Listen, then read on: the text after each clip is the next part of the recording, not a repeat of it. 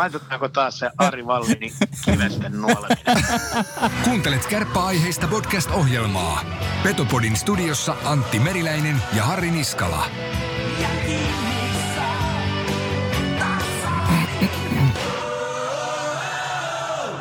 Petopodin tarjoaa Ranuan tarvikekeskus Oy. Reilua konekauppaa jo yli 30 vuotta. Oulussa, Ranualla, Rovaniemellä sekä Kemijärvellä. Tarvikekeskus Oy.fi. Se on just näin. Petopodi on palannut Raksilaan nälkäisempänä kuin koskaan. Mm, ja pikku väsy. Pikku väsy eilis, eilisestä yövuorosta soitettiin Jani Hakaan päälle rapakon taakse ja painettiin pyyteitä, että mm. olo on vähän semmoinen niin kuin krapulan ja innostuneen välimaastossa. Oli kiva. Oli kiva. Ja tänään meillä on kunnia vieraana Mikko Manner. Moi. Moi. Oot hyvin palautunut säkin. Teillä on omaehtoiset jäät tullut tuossa. Olitko itse jäällä vai lenkillä? Lenkillä, lenkillä. Meillä on lepopäivä ja sitten pelaajat, jotka kuntouttaa itseään, niin ne on enemmän, enemmän sitten tuolla jäällä ja, ja muita pelaajia vapaaehtoisesti, ketkä haluaa, niin kuntouttelee ja harjoittelee ja huoltaa, huoltaa itseä. Että coachit, coachit pidetään hyvää mieltä yllä vähän kattelemalla TVtä ja käymällä lenkillä ja spekuloimalla tulevaa. Se kuulostaa tosi hyvälle. Minkälaista perheestä Mikko Manner on lähtösi? Mä oon perheestä, missä on, mä oon vanhin, vanhin lapsi ja, ja tota, syntynyt vuonna 74 ja mulla on pikkusisko syntynyt vuonna 76 ja pikkuveli syntynyt vuonna 79. Eli kolme lasta, isä ja äiti ja, ja tuolta Vaasan suunnalta ja sieltä ollaan, ollaan ponnistettu eteenpäin. Minkälaista kilpailua teillä oli sisarusten kesken?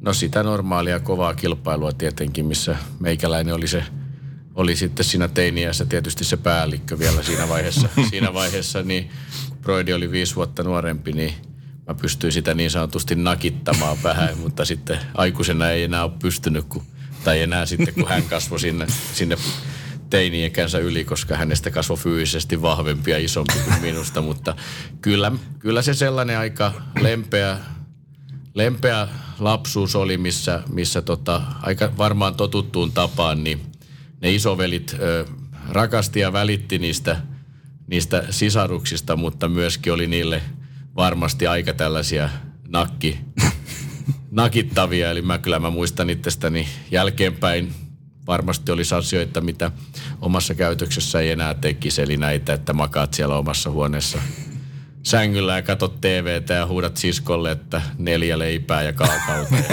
Tätä osastoahan se oli ja sitten ne, he kilttinä ihmisinä tietysti niin noudatti isovelin, isovelin käskyjä. Eli, eli sellaista se oli, mutta tota, hyvissä väleissä ja erittäin rakkaita molemmat. Minkälainen paikka tuo Vaasa oli kasvaa sitten? No aivan mahtava paikka, että sopivan kokoinen kaupunki ja loppujen lopuksi sitten harrastuksiin nähden niin – kaikki tarvittava löytyi ja polkupyörällä pääsi paikasta A paikkaan B ja, ja, tota, ö, ystäväpiirit sitä kautta harrastusten ja, ja koulumaailman kautta tietysti muodostu, muodostu si, siinä ja, ja erittäin, erittäin eläväinen, eläväinen paikka kasvaa ja loistava paikka kasvaa nuorelle miehelle aikuista, aikuisuutta kohti. Ja sä oot Vaasan Sportin kasvattaja ja pelaajauraa siellä oli, niin meidän tieteen mukaan niin voitit Sportin pistepörssin kerran teholla 24 plus 42, niin minkälaisena pelaajana sä itse muistat ja kuvailisit itseäsi? Niin kyllähän mä olin, olin tota, ö, fyysisesti, fyysisesti huono pelaaja niin kuin sillä tavalla, että, että mulla oli aina, aina suuri rakkaus joukkueelle ja kohtaa ja, ja pelaaminen maistu. Semmoinen ö, vähän tietyllä tavalla muiden ohjaaminen kuului jo alusta asti omaan ja se intohimo siihen niin kuin peliin ja lajiin oli, oli se sitten pesäpalloa tai jalkapalloa tai koripalloa, niin, niin oli hyvin vahvaa, että sellainen niin kuin pihapelit, semmoinen, se varmaan kiehtoo eniten semmoinen niin kuin vastustaja huijaaminen ja, ja, ja sellainen. Ja sitten ymmärrys, ymmärrys siihen, mitä se sitten vaatisi vaikka jääkiekossa huipulle pääsemiseen, niin se ymmärrys ei ollut, ollut täysin kirkasta siellä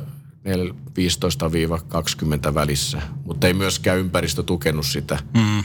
Eli, eli pallopelikulttuuri meillä oli vaikka Vaasan sportissa, niin meillä oli erinomainen pallopelikulttuuri. Kesäharjoittelut meni siinä, että me pelattiin tosi paljon pienpelejä. Kaikissa eri muodoissa, sählyssä ja koriksessa ja kolme kolmosia ja tällaisia. Meillä, meidän ikäluokasta, 74 ikäluokasta, me oltiin yksi Suomen parhaista ikäluokista yhdessä TPS ja Kärppien 74 kanssa, niin meistä kasvo, meiltä kasvoi hyviä pelaajia ja meiltä kasvoi nimenomaan jätkiä, jotka osas pelata. Mutta sitten kun meiltä puuttu sieltä seurasta osaamista valmennuspuolelta, joka oli, mikä oli varmasti hyvin yleistä mm. joka puolella, niin, niin meiltä puuttu osaamista siitä, joka olisi osannut valmentaa meitä tässä niin kuin fysiikassa ja luistelussa ja tällaisessa, että mitä, mitä kuuluu tehdä vaikka kiekokaudella, niin se jääharjoittelu ulkopuolella – niin sitten mun oma, oma niin kuin biomekaniikka kautta, kautta geeniperimä tai oma fyysinen lahjakkuus ei ollut niin hyvällä tasolla, että se pelkkä pelaaminen ja semmoinen niin kuin kesäreineissä ahkeransti käyminen mm. olisi riittänyt sitten päästä, päästä jääkiekossa huipulle. Eli mun fyysiset ominaisuudet ei ollut niin hyvät, että musta olisi kasvanut liikatason pelaaja. Ja liikassa 90-luvun lopulla, kun mä pelasin, niin vielä pelattiin kumminkin erittäin kaksinkamppailupitosta jääkiekkoa, missä sai estää kiekotonta pelaajaa ja häiritä mailalla, niin, mm. niin välttämättä se mun niin kuin, omat vahvuudet oli kumminkin semmoisessa sijoittumisessa ja kiekon liikuttamisessa ja tollasessa, niin, niin sitten ei vaan kerta kaikkiaan kaksinkamppailuvoima riittänyt, että ehtinyt paikasta A paikkaan B riittävän nopeasti. Kunto olisi ehkä riittänyt, mulla oli mm. aina hyvä, hyvä kaikissa pitkän matkan juoksutesteissä ja niissä. Eli asenne oli aina hyvä, mutta nopeus, nopeus, voima ominaisuuksista jäi mun ja sitä kautta luistelutaidosta jäi niin kuin se mun ura siinä vaiheessa kiinni. Että totta kai monta kertaa miettinyt, että jos olisi syntynyt vuonna 2000, vaikka vuonna 2000, Joo. niin, niin olisiko, olisiko oma kiekkoilijan ura ollut, niin kuin, olisiko pystynyt pelaamaan niin kuin korkeammalla tasolla – en, en, sitähän on ihan turha jossitella, mutta mm. intohimo oli aina kaikkiin näihin palloilulajeihin, niin intohimo oli ihan valtava. Ja sitten kun se oma ura, ura niin sanotusti loppui ja alkoi valmennus tai polku, niin, niin kyllähän mä jatkoin vielä sen jälkeen pelasin jalkapalloa ja kaikkea mm. tuolla alasarjoissa, että se, niin kuin se lajirakkaus, se joukkue ei ole ikinä ollut, se on ollut aina se ykkösjuttu. Niin ja just tavallaan tuo 90-luvun aika, mitä Toni Sihvosenkin kanssa käsiteltiin, niin treeneissä keskityttiin yksi osio siihen, että pystyttiin estämään mailla tai joku äijä pois sitä kiekosta. Että se oli ihan niin kuin, lajihan on mullistunut, että just kävi mielessä tuo, että jos olisit syntynyt vaikka 2000, koska 90-luvulla joku Martin St. Louis, niin sehän oli ihan harvinaisuus. Että se oli pieni äijä, mutta sitten pystyi pelaamaan fyysistä tämmöistä niin kuin estojääkiekkoa. No kyllä, joo. Ja, ja sitten taas jos ajattelee, että katsotaan tätä päivää, mm niin en mä pystyisi nytkään, nytkään mä en pystyisi pelaamaan, koska mm. nyt mun sitten taas nopeusominaisuudet ei riittäisi. Että et nythän pitää olla niin kuin, jos 90-luvulla pelaajat niin kuin oli, oli, ne oli ensinnäkin oli erittäin niin kuin vahvoja, kamppailuvahvoja, silti piti olla tietysti nopea. Mm. Sitten siinä välissä tuli se aika, että pärjäs ehkä vähän hitaammakin, jolla oli hyvä pelikäsitys, joka pystyi liikuttaa kiekkoa hyvin.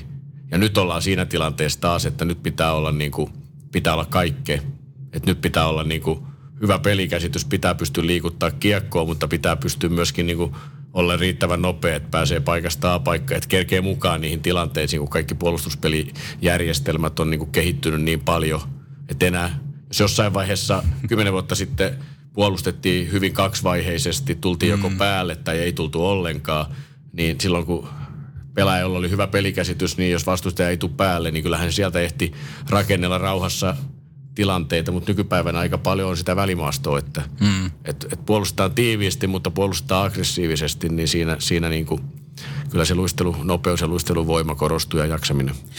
Tuossa, kun sulla aika aikaisessa vaiheessa heräsi tosiaan tavallaan kiinnostus siitä lajista ja sanoit tuossa, että tavallaan se toisten huijaaminen ja tommonen, niin ketkä sun sitten tämmöisiä niin kuin esikuvia valmentajan maailmasta on? ketä sä oot kattonut ylöspäin? No eka, jos mennään pelaajamaailmaan ensiksi sieltä, mm. että mistä se rakkaus seitsemänvuotiaana lajiin syttynyt, niin siellä on ollut tällaisia esikuvia kuin Mark Messier.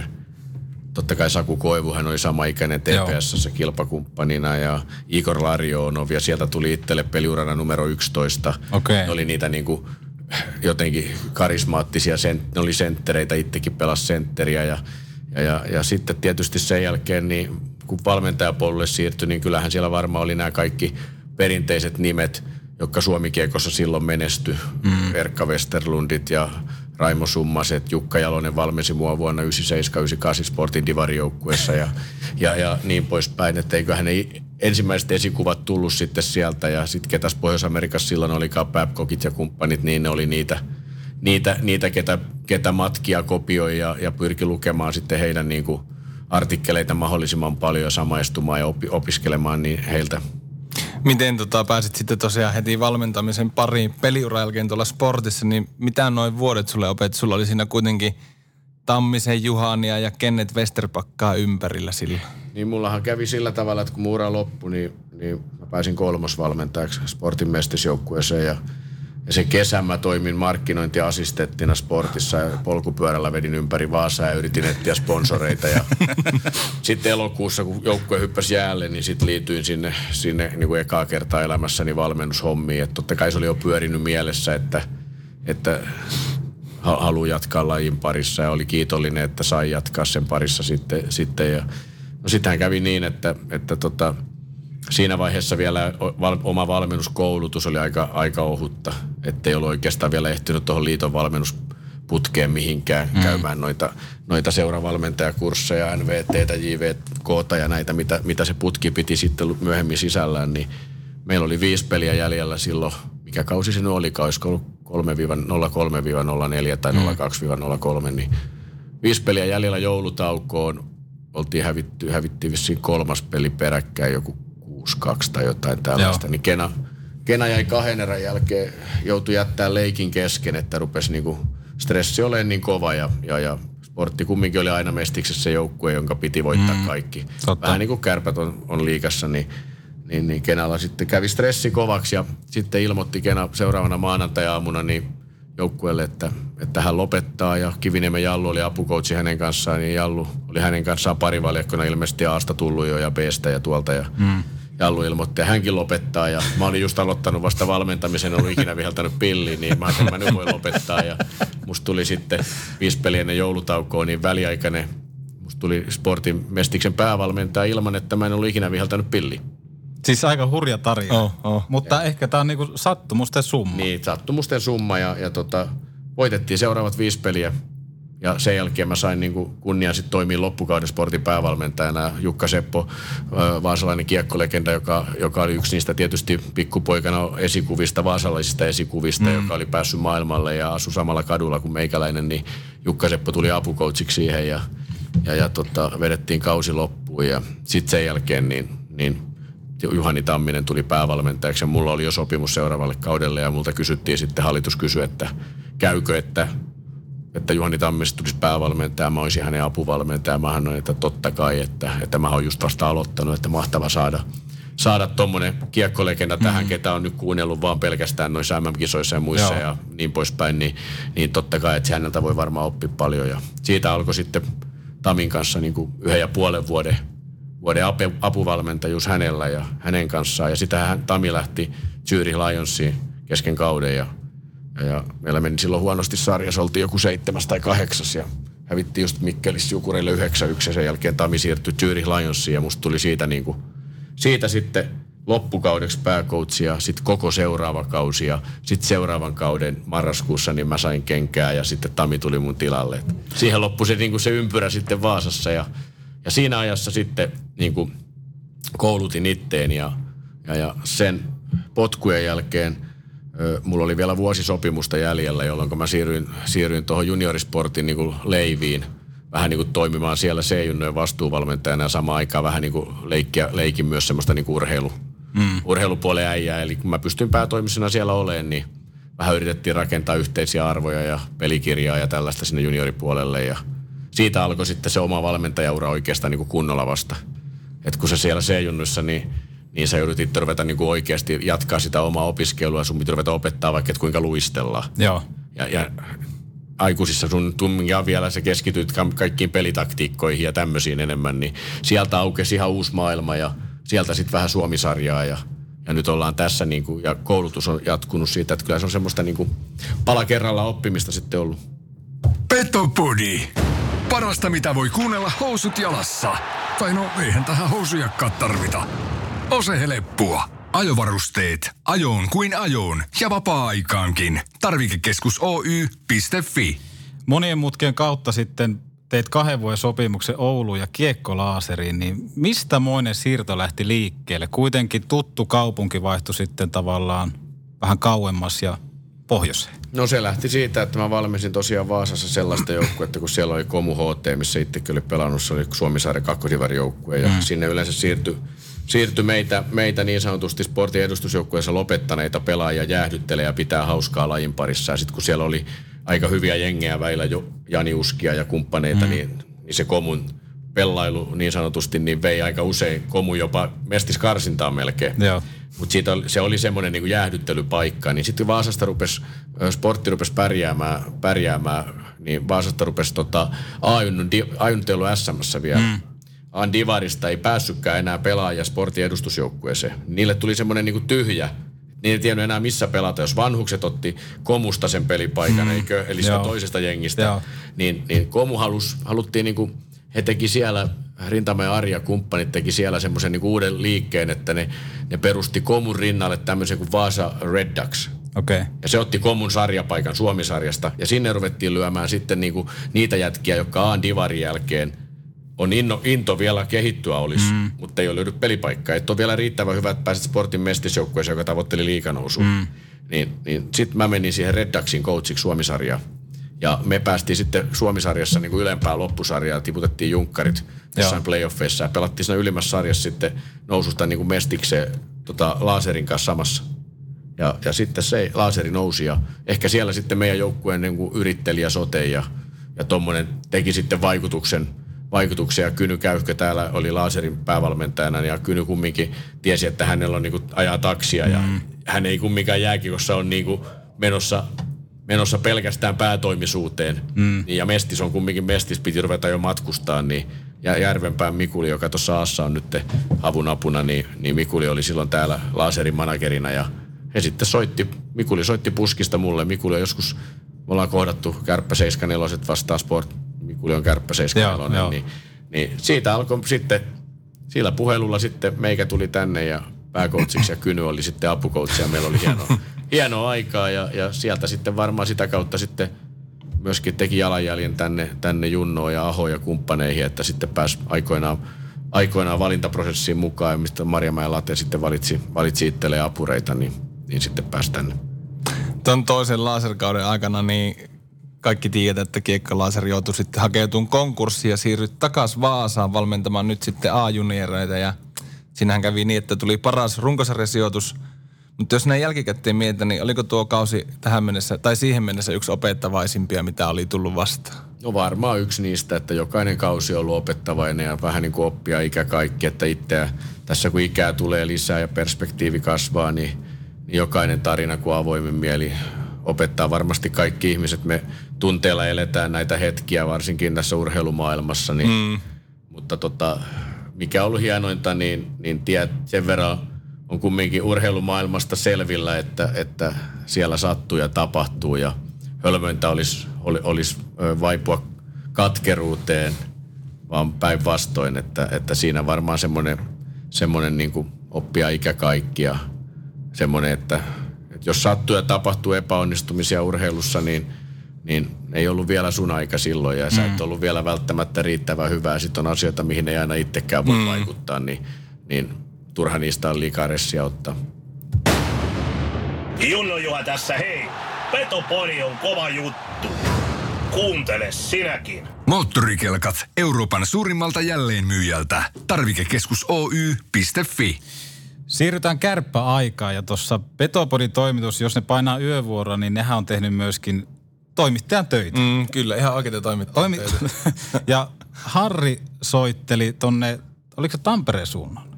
Helsingin ja Tampereen välille moottoritielle sulle hyvin tutulle miehelle Marjamäen Laurille ja kysyttiin vähän, että mitä muistoja ja mietteitä hänellä on sinusta Mikko, niin kuunnellaan tähän väliin, että mitä, mitä lateella oli sanottavaa.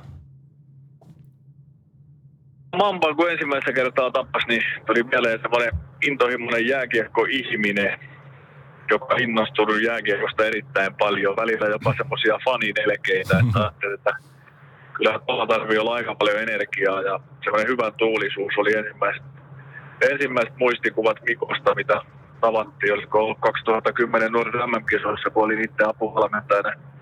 Mikko oli siellä ammattivalmentajatutkinnon kanssa seuraamassa kisoja ja, ja, ja jotenkin sitten sen jälkeen niin muistan, oliko niin, ei ollut niin virallinen työhaastattelu, mutta pyysin hänet meidän mökille ja ruvettiin juttelemaan Kärpät-projektissa, kun mulla oli silloin selvää ja rupesin valmennus ja kasaan ympärille, niin Mannerin Mikko, mä ajattelin, että tuleeko se näyttää videopelikirjansa tai muuta. Toivoin itse hiljakseen, että älä tee sitä, niin se tulikin ja kertoi elämän arvoista, miten hänet on opetettu kovaan työntekoon isän puolelta. Ja löytyy myös sellainen herkkä puoli niin kuin varmaan äitin kasvatuksesta ja semmoinen tunteellinen, että tota, siinä on kaksi aika hienoa ominaisuutta Mikko saanut myös tuolta varmasti kasvatuksenkin kautta, mikä on häntä kas, antanut myös tähän pisteeseen asti varmaan tästä eteenkin päin.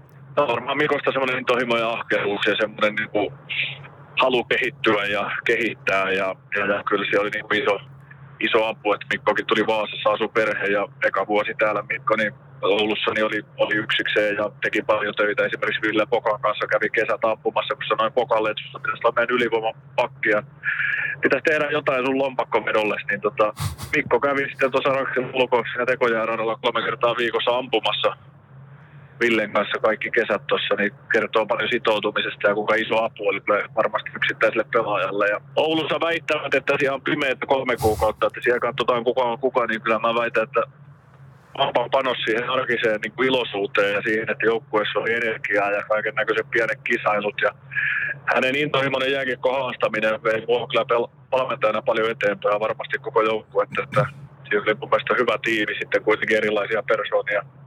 Sihvonen, Hilli ja Manner, jotka siellä vieläkin menestyksekästä työtä jatkaa.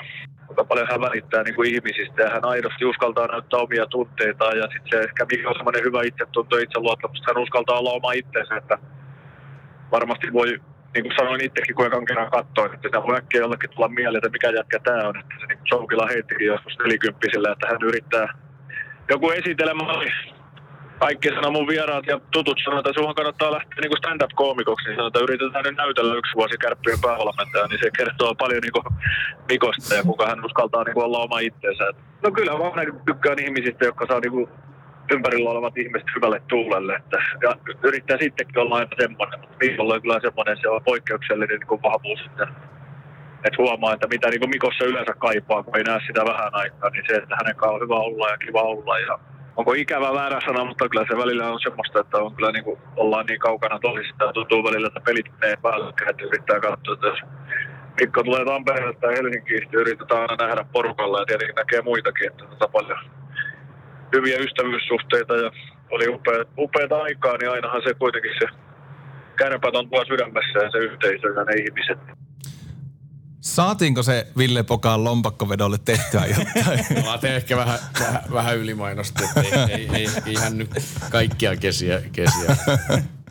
Ei, sehän on, kyllähän kaikki tietää sen, että, että kun liikaympyröihin apuvalmentajaksi pamahdat, niin, niin kyllähän siinä jokainen on aika, aika ahkera ja silmät kiiluen valmiina tekemään mitä tahansa. Ja samaa kunniaa nyt saa itse sitten tietysti pääcoachina, kun tuossa on Mikkola Late ja Soosia Penny jatkaa ja Santeri tullut tuohon, niin, niin kyllähän ne pojat, pojat tekee ihan mitä vaan ja, ja ei siellä tunteja, tunteja lasketa. Että eiköhän se intohimo kaikille apukoutseille liikassa niin aika yhtenäistä.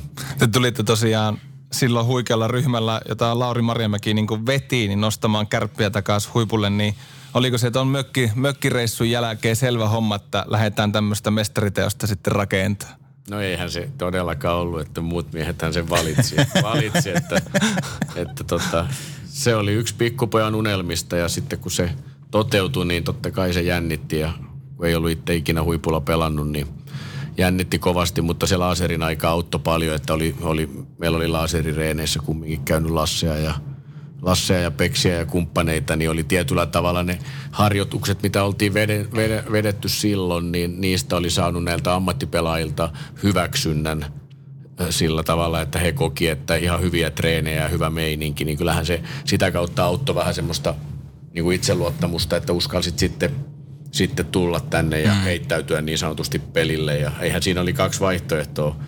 Heittäydyt sille pelille pelille tai et. Ja sitten tota, hienoin tähän latessa tietysti johtajana, mitä itse on, on sitten yrittänyt myös oppia ja matkia, niin on se, että hän antoi meidän kaikkien olla omia itseä. Mm. Siitähän hyvä johtajan tunnetaan, että, että jokainen pelaaja tai jokainen valmentaja, työntekijä, niin saa, saa omalla persoonallaan touhuta ja, ja sitten kun tulokset lähti oikeaan suuntaan, niin eiköhän se kuuluisa lumipallo lähtenyt vyörymään, vyörymään sinne, minne se piti. Onko ollut ikävä vielä Mampas Mandeita? Sait no, kunnia. Totta kai, totta kai ikävä, mutta sitten siinä hetkessä, kun sä niitä painoit menee joka maanantai, niin kyllä ne väillä rupesi tulee itselle, itselle varsinkin semmoinen inflaatiofiilis, tiedätkö, ja sunnuntai-iltana vähän hillille soitto, että onko mitään ideoita, mitä palkintoja. Ja, mutta olihan se siistiä, että kyllä se toi kertoi siitä, siitä sitten, että, että mikä oli siihen, siihen väliin varmaan – hyvä, hyvä veto, veto niin kuin, että oulaiset hiukan ujo pelaajat mm. uskalsi sitä kautta myös heittäytyä pelille enemmän ja sai itsestään semmoisia voimavaroja todennäköisesti sen kautta ilo, mm. iloisia fiiliksiä sinne siirrettyä sitten sinne pelikentälle siihen peliin ja tuntuu, että joku kemppainen ja kumppanit, niin aika juroja suomalaisia, suomalaisia työjuhtia, niin tuntuu, että heistä vapautui ainakin energiaa ja peli Se auttoi myös heitä urallaan eteenpäin. Vastuuvalmentajana mullistit oikeastaan kärppien pelitavan ja toit tämmöisen uuden buumin nopeammasta kiekosta koko liikaa, niin meidän ohjelmassa aika vakituisesti vieraana ollut Ismo Lehkonen, niin hänen teorian mukaan Kärppe ja Frölundan väliset taistot CHL on olleet oikeastaan niin kuin isona vaikutteena tähän Kärppien peliidentiteettimuutokseen, niin onko Ika oikeassa? No ei se täysin oikeassa ole, että, että toki totta kai kun pelattiin heitä vastaan, niin nähtiin, että kuinka he pelaa, mutta mm. kyllä isoim, isoimmat muuto, muutokset on, niin kuin, siihen oli monta syytä. Siihen oli syy oli se, että ensinnäkin ajan henki muuttu. Mm. Vastustajat oppi pelaamaan jo ihan taktisessa mielessä ö, semmoista joukkuetta vastaan, joka hyökkäsi koko ajan tiiviillä viisikolla ja organisoi oma hyökkäyksen, toi kaikki viisi pelaajaa tuonne viiksien alle omiin. Vastustaja toi kans kaikki viisi pelaajaa sinne, jolloin siellä oli kymmenen pelaajaa, jolloin oli aika ahdasta. Mm. E, siinä vaiheessa, kun Laten kanssa pelattiin, niin se oli paras mahdollinen tapa voittaa sillä hetkellä. Vastustajan pakit ei vielä pintsannut silloin, eli mm. veit viisi pelaajaa alle, vastustaja toi maksimissaan kolme ja pystyi paineen alta kiekottelemalla pääsemään aina pois ja peli jatkumo oli sulle suotuisa. suotuisa ja, ja tota, sitten myöskin, myöskin ö, pelikenttä, eli pelaajat, jotka pelaa, niin, niin he halus NHL muuttuu yhä nopeampaan suuntaan ja, ja Ruotsin liikassa tämmöinen havaintopäätöstoimintaketju, niin siellä tapahtui paljon, paljon semmoisessa niin sanotussa luomupelissä sitä, että pelaaja tekee havainnoja, päätöksiä toimii. Mm. Niin, niin kuin Suomi, Suomen peli meni vähän liikaa siihen, että valmentaja teki havainnon ja päätöksiä robotti toimii, mm. niin haluttiin saada siitä niin kuin päästä myöskin sille sijalle, että pelaajat kokis, että Suomen liikassa kauden aikana – saa niin sanotusti antaa palaa ja mennä paikasta A paikkaan B riittävästi niin kuin tekemällä niitä omia havaintoja, päätöksiä epäonnistumalla, jotta sitten ne ominaisuudet, myös fyysiset, tekniset, taktiset, henkiset ominaisuudet kehittyisi. Mm. Jolloin sun ei tarvitsisi lähteä vaikka Ruotsin liikaan, jotta, jos sä haluat NHLään, että sun sä valmistanut semmoisen peli, että maisema vaihtuu nopeasti. Kyllä. Ja, ja sitten Kanada sillä hetkellä, Kanada ja Ruotsi hallitsi MM-kisoja mm. voittamalla Kanada pari, Ruotsi pari mestaruutta, taisi neljä mestaruutta mennä siihen, niihin osoitteisiin. Ja he pelasivat tämmöistä niin kuin suunnanmuutos, yhteisön, yhteistyön suunnanmuutosjääkiekkoa, mikä ei ollut todellakaan pelkkää koheltamista, mm. mutta se oli vanhan liiton myötäkarvaa. Siinä käytiin enemmän ja kaikki viisi hyökkäsi ja kaikki viisi puolusti. Ja samaan aikaan, kun tiedetään myös se, että Oulussa me menestyttiin laten aikana erittäin hyvin. Mm. Runkosarjan voitto, runkosarjan voitto, runkosarjan kakkonen, kultaa, kultaa, pronssia. Niin jos ekana vuonna, kun ruvettiin menestymään, niin täällä oli runkosarjan otteluita, missä ihmiset antoi standing ovationit. Tokana vuotena se rupesi olemaan jo vähän arkipäivää ja tylsää. Mm, mm. Ja kolmantena vuotena ruvettiin kritisoimaan kärppiä siitä, että onpa pelitapa tylsä. Eli se voit, voittaminen ei enää riittänyt. Mm. Ja tämähän on se menestyneen, senhän takia välillä on hyvä hävitä. Niin. Välillä on hyvä suur, suuren organisaationkin epäonnistua ja, ja sitten taas nousta takaisin, niin ihmiset tulee. Mm. Että ne tule pelkästään odota aina, että no niin tullaan sitten, kun on ne välierät tai finaalit, koska me kaikki tiedetään, että ne marginaalit on niin pienet, että mm. sinne pääseminen on aina monien sattumien ja monien onnistumisten niin kuin lopputulos, niin myöskin tämä, että ihmiset vähän kyllästy siihen, mm. siihen, niin se oli yksi osa sitä, että haluttiin pelata tällaista vähän niin kuin, että haluttiin omistaa tätä meidän peliä ehkä vielä enemmän sitten myös yleisölle, että saataisiin houkuteltua ihmisiä, koska nyt tuli, tuli oli silloin Urho TV ja Telia Joo. TV ja rupesit saamaan helpommin ja helpommin sinne kotisohvalle niitä matseja, mitä haluat ja halvemmalla ja halvemmalla, mm. niin kynnys lähteä jäähalliin, niin varmasti on ihmisillä kasvanut. Sen takia se, se yleisö piti saada myös houkuteltua sinne sillä tavalla, että he kokisivat, että onpas hieno mennä katsoa, kun toi Ville Leskinen tekee vaikka jonkun rohkeen kärkikynä ja hakee tuolta yhtäkkiä ja ampasee pystyyn tai joku muu tekee, joku pakki on tuolla kärjessä nyt ja antaa pakkipakkia ja, ja samaan aikaan pelaajat halus pelata niin, ne oli sitä kautta ne pitää harjoitella niin, jolloin myöskin urheilu, urheilijan nämä eikö elämäntavat, mm. ominaisuudet, lepo, ravinto, kaikki ne pitää olla itsestään jo ihan tip-top, jolloin se peli motivoi ne, eikä se mm. välttämättä se valmentaja. Ja, ja sitten myöskin tämä, että, että haluttiin tietenkin olla vähän niin kuin seuraavalla, seuraavalla yrittää jotakin keksiä, keksiä ja eihän siinä ollut kuin meikäläisen päävadilla. Että nyt loppujen lopuksi niin kama, kamalinta, mitä olisi voinut tapahtua, olisi tapahtunut se, että olisit saanut potkut. Mm. Ja potkut, niin kuin nytkin katot, niin joka kolmas on saanut mm. siitä meidänkin kuvasta potkut Joo. tällä kaudella. Kyllä. Et, et olisiko se sitten ollut niin kamalaa? Sitten sä olisit vaan ehkä todennut, mä itselle totesin jo ennen päävalmentaja, että mulla oli optio molemminpuolinen 30 eka 12. Mm. Kukaan muu valmentaja ei olisi varmaan tehnyt liikassa ekaa päävalmentaja sopi, mutta niin, että sulla on kahden vuoden diili, mutta sulla on seuran optio 30 eka 12. Joo. Mä halusin myös nähdä itteni, sen verran mä tunnen itteni, että mä halusin myös nähdä, että onko musta tähän hommaa. Mä tiesin, että apuvalmentajana mä pystyn varmaan olemaan se intohimoinen Mikko, joka auttaa jätkiä tuolla mm. ja touhua ja vie ja antaa päävalmentajalle omia näkemyksiä ja tuo ilmapiiriä, eikö? Mm. Mutta mä halusin myös nähdä, että onko musta johtaa, johtaa niin kuin justiin pyöriä mediassa ja käydä klubeilla ja olla tuossa niin kuin kaikkien edessä, sit kun tulee tappioita ja muita, että pystynkö mä siihen, kasvaako musta sellainen, joka pystyy huolehtimaan niistä ihmisistä, jotka pelaa siellä, siellä niin, niin, niin se oli niin kuin se, sitten se viimeinen, viimeinen sillä, sitähän me yllätettiin moni joukkue. Mm, kyllä. Mä muistan siinä joku, mä vähän ihan oikeasti niin lopetin tuon urheilulehden ja veikkailehen silloin, kun musta tuli pääkoutsi. Ja sitten sen amppariuutiset, urheilu. Sen takia, kun mä tunnen itteni, että jos mä sieltä liekaa luen niitä, missä mua haukutaan tai ylistetään, Joo. niin ne saattaa tulla mulla yöuniin ja ne vaikuttaa vähän mua alitajuntaan ja mä rupean miettimään, että pitääkö ne oikeasti paikkansa. Niin sittenhän me ylitettiin molemmat. Mulle on jälkikäteen tultu sanoa, että meidät veikattiin jonnekin siellä kymmeneen ja Niin oli, Kärpissä pelataan viiven lähtö vastaan trappia. Sehän taas sitten oli monella toimittajalla aasillakki päässä, että ne ei ollut tehnyt omia töitään, ne ei ollut tullut katsoa meidän reenejä, ne ei ollut tullut katsoa meidän Meille sanottiin jo paikalliset muutamat täällä sanoi meille, että, että totta, teiltä puuttuu kokonaan ykkösketju. Teillä on muuten hyvä joukko, mutta teillä ei ole ollenkaan ykkösketju. Mm. Aivan hyvin Ruohomaa Junttila Bertrand kauden veti sitten. Ne pelas ihan hyvin. että tämä on, urheiluun kuuluu nämä molemmat puolet, mutta, mutta sillä tavalla Ismo on nyt ei ihan täysin oikeassa mm. ollut, mutta varmasti me ihannoimme kyllä Frölundaa ja olemme sen jälkeen monta kertaa Frölundaa kattonut ja unelmana olisi, jos pystyisi pelaamaan yhtä aggressiivista jääkiekkoa mm. ja voittaa Suomen mestaruus, mutta välttämättä ei pysty, koska Suomessa tällä hetkellä on moni joukkue, joka pelaa erittäin ö, hyvää kansainvälisellä mittakaavalla merkittävää yhteistyöjääkiekkoa, millä pystyy voittaa. Eli Suomessahan ei enää todellakaan pelata niin, että, että peli on passiivista, mm. vaan päinvastoin. Peli ei ole, ei ole kouhottamista, se ei ole passiivista. Moni joukkue pelaa erinomaista niin kuin, niin kuin taktisesti erinomaista jääkiekkoa ja sen takia voittaminen on koko ajan vaikeampaa ja vaikeampaa yksittäisissä peleissä. Ihannoinnista puheen ollen muistan sun joskus kertoneen, taisi olla Total Hockey Foreverin haastattelu, että Tampa Bay Lightning oli yhteenväli yksi sun tämmöinen niin sanottu referenssijoukkue, niin mikä tällä hetkellä esimerkiksi NHLstä miellyttää Mikko Mannerin silmää?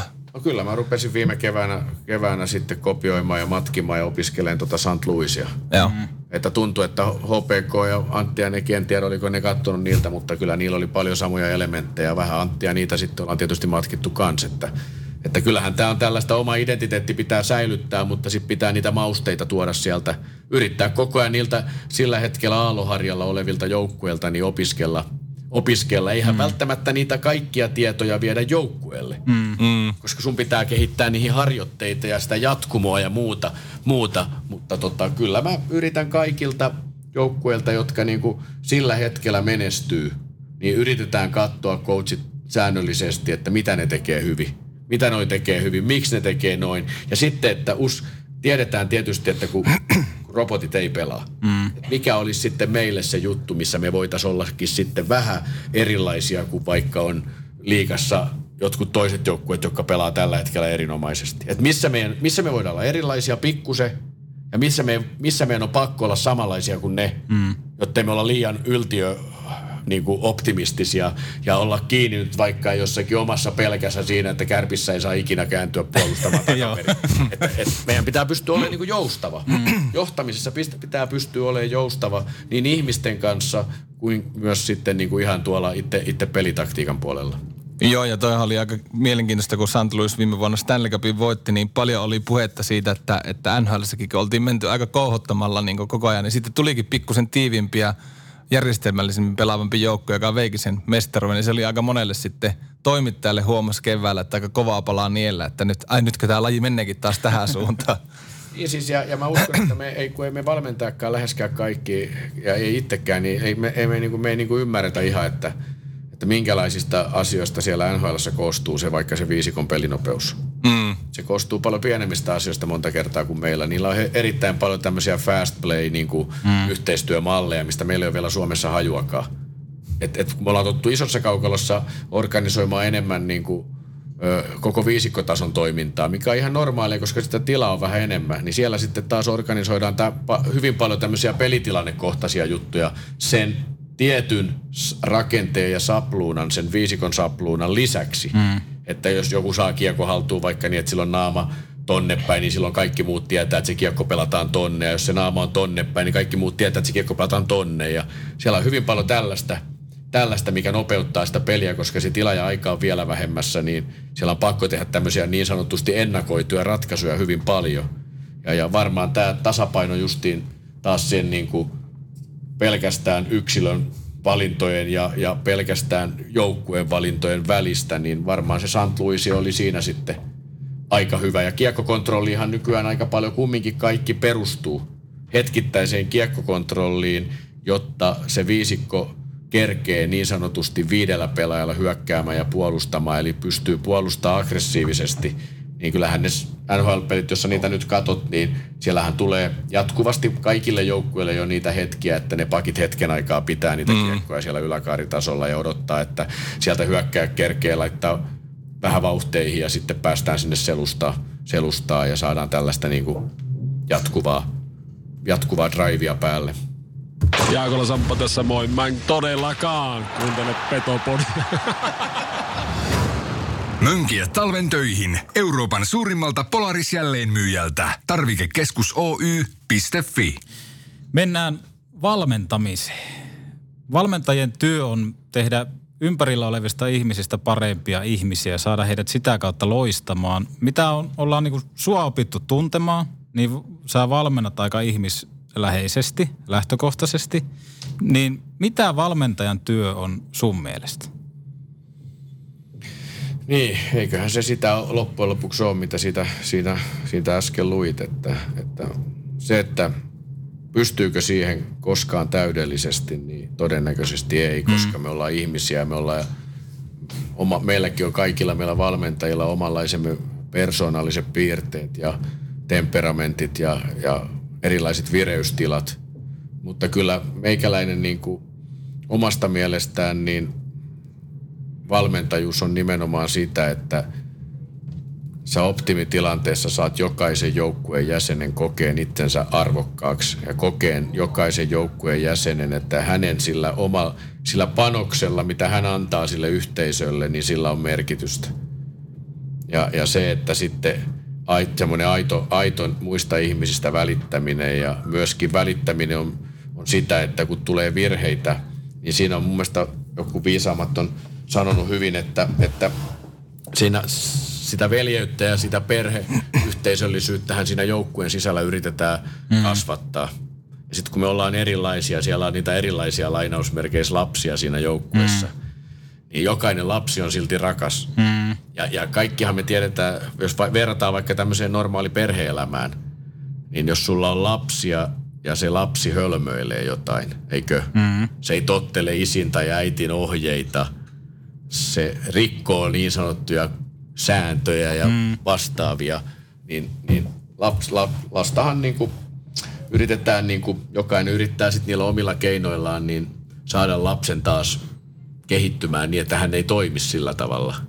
Mutta ei ikinä käy niin, että se lapsi, lapselle sanotaan, että no niin, että ei ole mitään asiaa tänne kotiin enää. Mm. Että meppäs tuonne naapurille asu. Just näin. Että sun piti olla yhdeksältä kotona ja tulit kymmeneltä, että sulla ole mitään asiaa tänne. Niin eihän jääkiekkojoukkuessa tai työyhteisössä tai urheilujoukkuessakaan toimita samalla tavalla. Siellähän sattuu ja tapahtuu ja kun se peli ei voi olla. Siellä saattaa käydä niin, että se joku laitahyökkäjä niin sijoittuukin H3 ajaakin vastaan ja siitä vastaiskusta tulee maali jossa sen jälkeen heti oot, että no niin, ei mitään asiaa enää tänään pelaamaan. Joo. Niin, niin todennäköisesti kasvaa sulle semmoinen ympäristö, joka pelkää virheitä ja rupeaa pelaamaan pelkästään safetyllä ja ennen pitkää niin, niin kortisolit ja muut stressihormonit jää pitemmäksi ajaksi sinne, sinne nehän on sun kavereita silloin, kun sä oot urheilutilanteessa, mm. mutta jos ne jää sitten sinne, kun sä lähdet hallilta pois, jos sulla tulee semmoinen fiilis, että ei ole enää kivaa, että ahdistaa tuo ilmapiiri ja noin, niin, niin niin todennäköisesti sä et saa itsestäsi pitkässä juoksussa irti niin paljon kuin sulla olisi mahdollisuutta saada. Ja, ja mikään joukkue tai yksittäinen ihminen ei menesty siinä, mitä se tekee, jos se vetää koko ajan pelkästään safetyllä tai koko ajan pelkästään riskillä.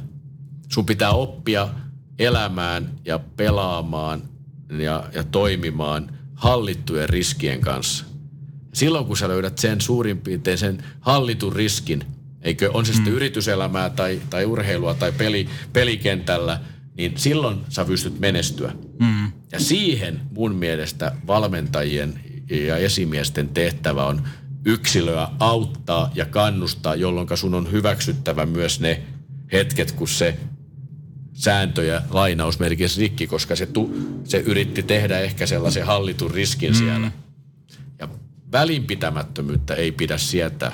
Se on se, missä menee välinpitämättömyyttä. Mutta välinpitämättömyyskin voi johtua siitä, että sillä yksittäisellä ihmisellä onkin joku asia mullin malli ja sä teet valmentajana vääriä tulkintoja, jolloin silloin pitää kohdata ne koko ajan. Mun mielestä jokainen ihminen pitää kohdata myötätuntoisesti ja empaattisesti. Ja silloin yleensä, mä, se on mun tyyli ainakin, että mä uskon, että silloin saa myös vie, viestin perille – paremmin pitkässä juoksussa. Ja kyllä tuo niin kuin itse tunnistaa tavallaan ton, että jos sulle annetaan niitä vapauksia, kuitenkin se, että sä saat olla oma itsesi, niin ihminenhän on silloin niin kuin aika lähellä sitä limittiä, mitä se pystyy suorittaa. Koska ainakin itselle tulee semmoinen, että jos joku oikeasti, että oma itsesi, saat vapauksia ajatella, tehdä näin, niin tulee semmoinen, että hei mä haluan tehdä tolle mahdollisimman hyvin tämä juttu. Niin, ja vielä tää, tämähän tulkitaan monta kertaa väärin tämä, että oo oma itsesi. Mm. Sehän ei nyt tarkoita oma itsensä joukkuelajissa mm. sitä, että nyt te Mikko menee sinne kentälle ja tekee just sellaisia asioita, kun sitä itseä huvittaa, koska coach on saanut, että täällä saa vetää omilla vahvuuksilla. Kyllä. Sä oot itse valinnut joukkuelajin. Joo. Mm. Mm. Sä olisit voinut valita se yksilölaji. Mm. Sä olisit voinut valita, sielläkin pitää tehdä yhteistyötä paljon. Sulla on valmentajia ja kaikkia muita ihmisiä ympärillä, eikö? Mm. Mutta siinä itse sun suorituksessa lainausmerkeissä sä oot itse päättämässä, että mihin sä laitat siinä pituusykyssä sen sun, sen sun juoksumerki. Ja sun on ihan turha syyttää sitä ketään muuta, että saat ihan itse tehdä valinnan. Mutta joukkueeleissa on niitä tiettyjä lainalaisuuksia, mitä on pakko tehdä muiden kanssa yhteistyössä – vaikka sä kuinka saat olla oma itsesi. Oma itsessä saat olla tarkoittaa enemmänkin sitä, että kun sä tuut sinne hallille esimerkiksi aamulla, mm. niin sua ei tuomita siitä, että miltä sä näytät. Sua ei tuomita siitä, että onko sulla tukka pystyssä vai ei. Onko sulla siniset vai punaiset vaatteet päällä. Ootko sä hiljainen vai heitätkö sä puujalkavi, ootko sä äänekäs. Mm. Tai kun se reeni on ohi, niin miten sä oot? Sua ei niinku valmentaja ei niinku tuomitse pelin jälkeen, että no niin kato, nyt se hymyili siellä, mm. me hävittiin. Totta kai kiinnosta pätkän vertaa. Joo. Tällaisia tulkintoja me, vaikka ennen vanha oli niitä, että mentiin bussilla, sitten lähettiin, niin oltiin hävitty peli, niin coachi kävi kuumana, että oli ollut huono asenne, niin sitten vaikka oli valo, valo pois päältä koko kotimatka. Mm-hmm. Niin tällä, tä, tätä mä, niin kuin, tähän mä en usko. Joo. Mutta mä uskon siihen, että jos se ihminen saa olla oma itsensä, sitä välitetään, se pystyy niin kuin oleen, tuleen siinä omana persoonanaan sinne hallille, niin sen jälkeen siitä on myös mahdollisuus, se on niin sanotusti coachable, se on, siitä on mahdollisuus myös saada enemmän irti pitkässä juoksussa ja, ja silti se on itse valinnut sen joukkuelajin. Mm. Ja sitten sen tehtävä, kun se hoitaa ensisijaisesti ensiksi sen oman ruutunsa mahdollisimman hyvin, näyttämällä omaa esimerkkiä, eikö? On se sitten jäällä tai jään ulkopuolella tapahtuvissa jutuissa. Ja samalla se kunnioittaa niitä muita ihmisiä ja sitä seuraa, niitä yhteisöä, sitä, niitä, jotka on raivannut sen tien joskus, että hän saa kunnian nyt pelata ammatikseen esimerkiksi. Niin se ensisijaisesti hoitaa sen, niin sitten sen jälkeen se, se sitä kautta auttaa sitä vieruskaveria, jolla se saa isomman merkityksen sille, sille omalle toiminnalleen kuin se pelkkä maalin tekeminen tai maalin estäminen tai pelin voittaminen tai pelin häviäminen. Meidän isoin merkitys tässä meidän kärppäjoukkueessa on se, että me halutaan, että ihmiset, jotka meitä seuraa, me halutaan vaikuttaa heidän elämänlaatuun positiivisesti – meillä on ainutlaatuinen mahdollisuus tässä yhteisössä vaikuttaa puolen Suomen ihmisten elämänlaatuun positiivisesti, jos ja kun meidän oma käyttäytyminen on sellaista, että me esiinnytään pelikentällä, missä me ollaan sitten esiintymässä. Jos me esiinnytään siellä yrittelijäästi, mm. jos me esiinnytään siellä niin, että joukkueen käyttäytymisestä voi olla ylpeä, että ne ei anna periksi – ne, ne taistelee toisensa eteen ja ne ei tappion tullen selittele tappioita jollain vastustajan tekemisillä tai tuomareiden tulkinnoilla, vaan ne kantaa, ne on, niillä on mielen rauha pelin jälkeen, vaikka niitä kuinka harmittaisi siellä omissa poteroissaan, vaikka ne siellä löisi sitä päätä seinää, ärräpäitä lähtis, mutta kun ne tulee sieltä pois, ne antaa kunnian vastustajalle niin, niin se on se meidän isompi merkitys. Ja sä voit nähdä täällä käytävillä, kuinka paljon meillä on täällä ö, faneja, kuinka paljon meillä on pie- nuoria ihmisiä pyöriä, kuinka paljon me heistä välitetään, kuinka paljon me yritetään piristää, koska me voidaan olla ainoita, jotka auttaa heitä. He voi olla siinä roolissa elämässä, että he on vaikka koulukiusattuja. Mm. Se voi olla, että me ollaan ainut valo niille. Mm. Jos meillä sitten joku meistä antaa nimmarin tai menee yhteiskuvaan tai, tai niin ja näin, niin he löytää ihan uudenlaisia merkityksiä omille elämälle. Ja se on kova juttu. Jos sä pystyt auttaa toista ihmistä, niin mä väitän, että sivutuotteena sä sitten teet niitä maaleja. Sivutuotteena se joukkue saattaa voittaa niitä pelejä. Ja sivutuotteena sitten sä itse voit yleensä aika hyvin. Kyllä. Miten tota, kärppäurallakin tässä joukkueessa on ollut hienoja johtajia, niin ja kapteenin rooli ja kapteeniston rooli on varmasti iso siinä päivittäisen ilmapiirin rakentamisessa, niin mitä sä arvostat kapteenissa, kapteenin ominaisuuksissa? No nimenomaan noita piirteitä, mitä tuossa mm, äsken joo. kuvasin, niin yli kaiken, kaiken arvostan tietysti meidän kapteenissa niin sitä, että hän on ennen kaikkea erittäin, niin kuin, erittäin suoraselkäinen, ö, muut ihmiset huomioon ottava ihminen, joka pystyy omalla esimerkillään ja omalla niin kuin, ö, ensinnäkin pelaamisellaan ja sitten myöskin käyttäytymisellään niin tekemään ö, joukkueesta kokonaisvaltaisemman. Ilman esimerkiksi Lassea, niin, niin ö, hom, me ei, totta kai sulla olisi joku toinen kapteeni sitten ja sun pitäisi rakentaa sen kanssa sitä mm. yhteistyötä. Mutta pelkkä, pelkkä valmentaja ilman, että sillä on niin kuin johtavat pelaajat, niin mä en ainakaan pystyisi ikinä ikinä niin tota, valmentamaan sillä tavalla, että mä saisin joukkueen pelaamaan niin, kuin, niin hyvin kuin haluaisi. Et kyllä se on niin kuin ihan käsit, missä tahansa työyhteisössä, niin, niin mä uskon, että kaikissa menest, semmoisissa firmoissa, mitkä menestyy pitkässä juoksussa hyvin, mm. niin siellä on pakko olla hyvää johtajuutta. Ja hyvä johtajuus ei ole pelkkä toimitusjohtaja tai eikö? Vaan mm. hyvä johtajuus jääkiekossa, niin se on toimitusjohtaja, se on urheilutoimijohtaja, se on valmentaja, se on johtavat pelaajat, mihin kuuluu, kuuluu varmaan avainhenkilönä se kapteeni. Mm. Se on tätä kaikkea, se on, se on tämän, tämän polun, tämä polku puhuu samoista elämänarvoista ja tämä polku rupeaa, nämä ihmiset rupeaa keskenään kunnioittaa ja välittää toinen toisista ja sparraamaan toinen toisiaan. Ja kun näille ihmisille, jos näille ihmisille ei ole hankalatkaan asiat, ei ole niin kuin vaikeita kohdata, niin silloin mä uskon, että pitkässä juoksussa tapahtuu sille yritykselle tai sille joukkueelle, sille seuralle, niin tapahtuu hyviä asioita. Ja sitten saavutukset on suhteessa vastustaja. Mitä Mikko Mannerille tarkoittaa inhimillisyys? No varmaan sitä, että, että joskus se Mikko Mannerikin, niin sillä menee vatinurin siellä pelikentällä ja, ja se saattaa päästä ö, negatiiviset tunteet valloilleen. Ja sitten se ei ole ylpeä siitä pelin jälkeen. Sen on huono, paha mennä nukkumaan sen jälkeen, se kiroo omaa käyttäytymistä ja sitten se pyytää seuraavana päivänä anteeksi. Tai se, että se pelaaja menettää kiekko jossakin, tekee virhetulkinnan tai tuskastuu ja, ja on pahoillaan siitä. Se on inhimillistä, se on ihmistä. Ja ihmistä on myös se, että aina ei ole kivaa. Ihmistä on myös se, että väillä tuntuu pahalta. Ihmistä on myös se, että väillä tuntuu siltä, että mistään ei tule mitään.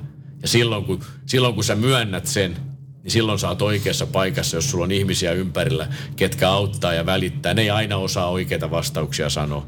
Ainoastaan ne voi väkään valmentajana läheskään aina pysty jokaista pelaajaa auttaa. On rooleja, jotka on haastavia. On niitä rooleja, joka joutut olemaan katsomossa, vaikka olet pelannut kuinka hyvin. hyvin. Silloin voit vain tukea ja välittää. Se on ihmistä näyttää niitä kaikkia tunteita.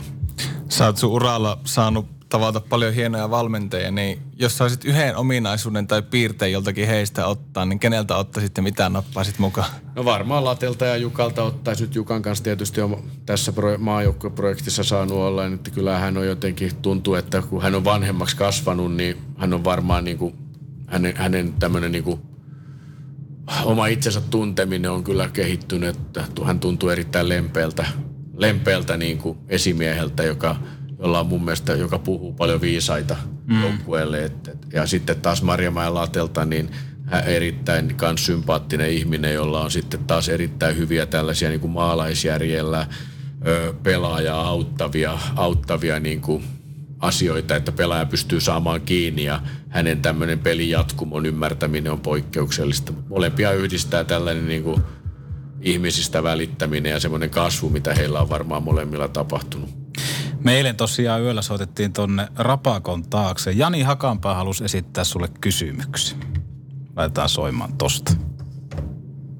Mua kiinnostaa se, kun ne oli nyt ottanut täksi vuodeksi, niin Lanse oli päässyt mukaan niiden hölkkäkerhoon. Niin mua kiinnostaa, että miten, miten tämä on niinku, tämä uusi muutos, muutos niin mitä, onko tämä niinku muuttanut tätä niiden niinku hölkkäkerhon rakennetta tai tapoja jollain tavalla. Ja sitten, että et, onko että onko Lance edelleen saanut olla mukana tässä, että onko se pysynyt niin kuin, että onko se hyljätty vai onko se saanut niin kuin olla mukana. Että vähän kysellään, että miten se, miten se homma on lähtenyt toimimaan. Et toivoisin kovasti näin kumminkin Lansesta kovasti pidän ja vähän välillä tuntui pahalta, kun jätkät lähti hölkälle se ei päässyt mukaan. Et, et tota, et toivoisin, että hän on saanut olla mukana ja hän on päässyt hyvin mukaan tähän ryhmään. Et sitä voi sitten vähän kysellä, kysellä Mikolta, että, että miten tämä on, on onnistunut ja millä se meno on maistunut nyt, kun ryhmä on kasvanut. Joo, pitää paikkansa. Että mähän viime vuonna MM-kisoissa niin Raipen kanssa rupesin sitten juoksemaan. Mä olin tavannut aina itse täällä tosiaan käytiin Soosin kanssa aina, aina lenkillä ja mm. Laten aikana ja Late oli mukana ja toi Marja Late. Ja, ja sitten tota, MM-kisoissa kävin aina sitten joka reenipäivän päätteeksi siinä kävi hölkällä ja aamujaiden jälkeen. Mutta Raipe tapas aina käydä ennen peliä vielä. Aina semmoinen 50 minuuttinen. Oho. Siinä kun mennään hallille, mennään pari, kaksi puoli tuntia ennen Joo. ja sitten ei ole enää oikein mitään, jos joku AV-palis ja muut on pidetty, niin, niin sitten, että siinä on sitä luppuaikaa. Mm. Raipe lähti aina juoksemaan. Mä, mä rupesin käymään niin kuin kateeksi, että, että tota, et, et, miksi mäkin lähdin? Miksi mä tässä istun ja juon kahvia ja niin. Sitten mä lähdin Raipen mukaan, niin me muutettiin tälle kaudelle täällä meidänkin, että me ollaan vedetty nyt niin, että, että normi tämä treenipäivä on toi mm. meidän puolituntinen vähän vajaa, mikä meillä on toi vakiolenkki tonne, tonne Kastelin koulun kulmalle. Ja sitten me ollaan otettu ennen peliä, et riippuen, onko kotipeli vai vieraspeli, mitä kelloa, muilta soosia AV-pali ja pitääkö klubilla olla, niin tuommoinen 40-60 minuuttia. Aika usein se on varmaan 50. Mm. Ja nyt me ollaan, sit me ollaan merkattu tuonne meidän taululle ja Lanse on ollut alusta asti mukana – ja, ja tota, ollaan tällä hetkellä vedetty 100, onko meillä joku 130 lenkkiä tälle kaudelle? Voi olla jopa enemmän. Ja 50 Ei kun miestä. 170, joo, 170 lenkkiä yhteensä. Siellä on näitä tämmöisiä reenipäivän 30 ja sitten kun on pelipäivä, niin on aina kaksi lenkkiä. Eli aamu ja ilta. Ja, ja sitten kun Soosia on meistä viisain, Joo. eikö? On, on. niin, On, niin on. Tota, ihmisen aivothan toimii sillä tavalla, että on yksilön palkitsemishormoni dopamiini, eikö, joka saa meidät liikkeelle. Mm. Ennen vanhaan siellä, kun ollaan siellä luolassa ollut, niin on tullut se, että on pitänyt lähteä metsästään, kun ei ole voinut City Markettiin mennä ostamaan mm. mitään, niin, niin on pitänyt lähteä metsästään. Sä oot nähnyt jo siinä kielen päässä sen kauriin, että se on illalla siinä grillillä ja koko heimo syö siitä, niin on saanut sut liikkeelle, eikö? Mm. Dopamiini on saanut sut liikkeelle. Ja dopamiini on myös, se on, eli se on nautintohormonia ja sit siihen on myös niin kuin hyvin helposti sekoittuu sitten myös, myös kaikki nämä uhkapeliin ja tämmöisiin niin kuin nautintoaineisiin aineisiin liittyvät, liittyvät, liittyvät jutut. Eli dopamiini on koukuttavaa ja se on lyhytkestosta, mm. jolloin sä tarvit sitä nopeasti lisää. Ja sitten serotoniini, kun tulee mukaan, eli tulee ryhmän, ryhmän hormoni mukaan, joka saa meidät tekemään, kokemaan arvostusta ja tekemään yhteistyötä, oksitosiini, niin se on onnellisuutta. Eli nautinnon ja onnellisuuden välinen ero on ihmismielessä ihmisillä häilyvä. Ja tämän takia ihmiset nykypäivänä hakee sitä, ne ne sekoittaa onnellisuuden ja nautinnon. Mm. Ne hakee sitä onnellisuutta esimerkiksi Netflixistä. Kyllä. Ja, ja sä saat sitä, oikeasti sä saat sieltä sitä nopeata dopamiinia. Mm. Ja oikeasti onnellisuutta pystyy saamaan vain ja ainoastaan ystävien kesken, kun sä koet semmoista, okei, okay, perheen kesken rakkautta mm. lasten kanssa ja niin poispäin. Niin, niin nythän me ollaan sitä, että Lanse aluksi, kun se tuli, mm. niin, niin kun meille se oli mulle ja Soosille, kun me oltiin aika hyvässä juoksukunnossa, Joo. niin se oli meille koko ajan onnellisuutta. Se oli Lanselle pelkkää dopamiinia se alku. Ja, nythän, ja, ja varsinkin ne viisikymppiset.